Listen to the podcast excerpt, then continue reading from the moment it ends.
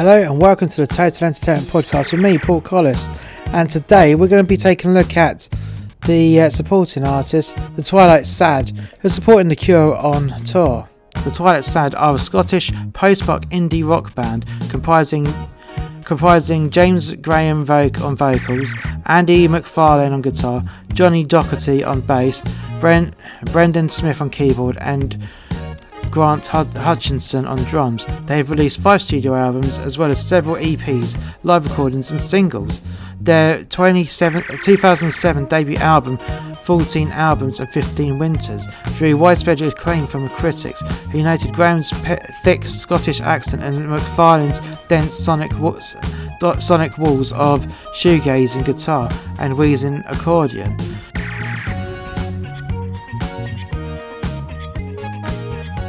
The, the Twilight Sad's notoriously loud live performances have been described as completely ear splitting. The band toured for the album across Europe and the United States throughout 2007 2008. Sessions inspired by stripped down and reworked live performances yielded the 2008 mini album Here It Never Snowed After Afterwards It Did. The band's second album, Forget the Night Ahead, marked a shift in their direction, lyrically more personal and musically darker and more streamlined. It was released in 2009 to acclaim. Recording sessions for the album produced the mid 2010s release The Wrong Car, which followed the departure of founding bassist Craig Orzel in February 2010.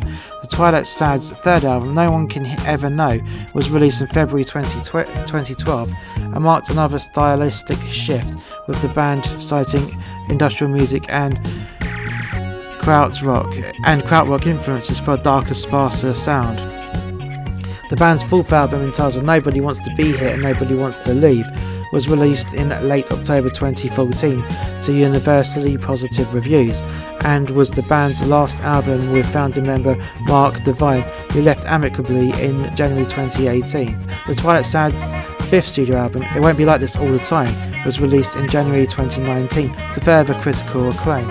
The band has described their sound as folk with layers of noise, and music critics have described the band as, as permanently unhappy, and a band that injects some real emotion and dynamic excitement into, compa- into comparatively standard template. When asked to describe their, their debut album, Graham said the band likes to see their songs as folk with loads of noise, as they are based on experiences that have happened to them around their hometowns or people they know.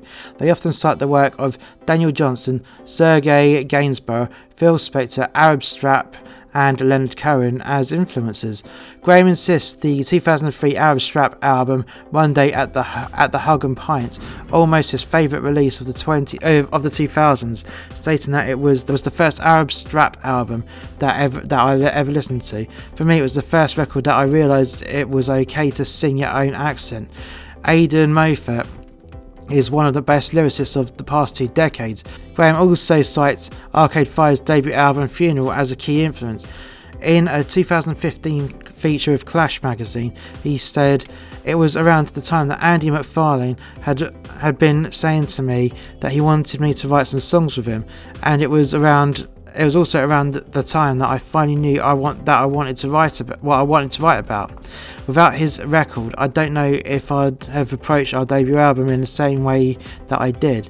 Funeral had a massive influence on my songwriting style and the way in which I approach writing songs, the way in which the uh, storytelling within the song develops and the track progresses, the power of repeating the same line within a song and a different way to deliver the line to give it different meanings. Funeral is an album that'll stay with me for the rest of my life and will always influence the music I write. Graham also mentions his high his liking for bands such as Joy Division. By the time of their third album, the band began exploring post-punk and krautrock facets of their influences, with McFarlane's citing artists such as PiL, uh, Sulks, and the Bash and the Banshees, Cabaret Voltaire, and Wire as key inspirations. In an October 2009 interview with The Fly, they admitted that they are still they were still at the stage where we don't really know uh, where we are in this whole music industry thing. We know people like us, but we don't really know where we fit in or if we can go certain places up, up to or not. It's not like we're a stadium band. We're not la- we're not a lads band like Oasis or something. We're not a we're not a scenistry band, and we and yet we're not a pure experimental band either. Obviously, we're we're noisy and stuff, but we write proper songs as well. Where the band's reco- where the band's recorded sound is layered with many me- many melodies, their live sounds is a more intense experience with a more visceral wall of noise, something the band wanted to do all along. Graham stated, "We like having to having the contrast between the record and playing live. There are a lot of there, there are a lot more instruments in the record. There's only four of us in the band, so we have to keep it as simple as possible. I don't know about you, but I don't like going to see a band that sounds just like their album. That's what we try not to do. Yeah, I can totally agree with that. Actually, few bands do that. In a 2014 interview with, with Jazz Monroe of The Skinny, James Graham commented on the misconception of the band's disturbed reputation pertaining to his lyrics, as well as designer Dave DLT Thomas's darkly suggestive artwork. Monroe wrote, There is a misconception that James himself had a difficult childhood. In fact, Skinny was on has it on good authority that the Grahams are proud, attentive fans and uh, at many of their gigs.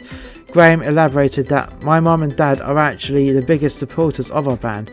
The songs aren't about me having a really bad childhood, it's about from the outside looking in at other people in my community and the shit that happened to my family, not in my family. It's about other dickheads influencing our lives, whether or not they realise.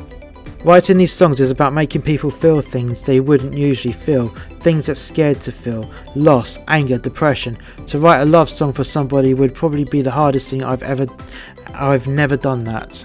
Guitarist Andy McFarlane composed the song The the wealth weather is bad for semiconductor films, short short film uh, Brilliant Noise, a film pieced together from archive NASA footage of the sun's surface.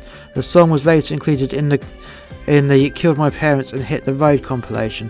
McFarlane also provided a remix of Error's song Bridge of Bridge or Cloud in January 2010, which is posted as a free download on NME's website. In February 2011, McFarlane provided a remix of Fat Cat Fat Cat label mates in Ensemble's Truck Before Night, which was posted as a song of the day on the Line of Best Fit's website. Singer James Graham appears on the live album Quietly Now by fellow Scottish band Frightened Rabbit, providing additional vocals on the track Keep Yourself Warm. In 2011, Graham appeared as a guitar as a guest vocalist and songwriter on the album First Edition by the Fruit of Free Found, Fruit by the Fruit Tree Foundation a supergroup collaboration of Scottish musicians headed by Rod, Rod Jones and Emma Pollock for the benefit of the Mental Health Foundation for Scotland. In 2015, Graham participated in Adrian Moffat's backing band during Moffat's UK tour, performing uh, Scottish folk songs. The tour was part of the documentary film Where You Meant to Be, which was released the following year. In 2016, Graham featured as a guest vocalist with supergroup Minor, Minor Victories on their song Scattered Ashes, Song for Richard. The track appeared in Minor Vi- on Minor Victories' self-titled album. In 2017, Graham co-founded band Outlines with fellow musicians Kathryn Joseph and Marcus McKay. The Lines, out, the Lines debut album Conflats was released on the 27th of October 2017 via Rock Action Records. Mogwai's uh, label, where where Graham had also worked outside his Twilight Sad duties.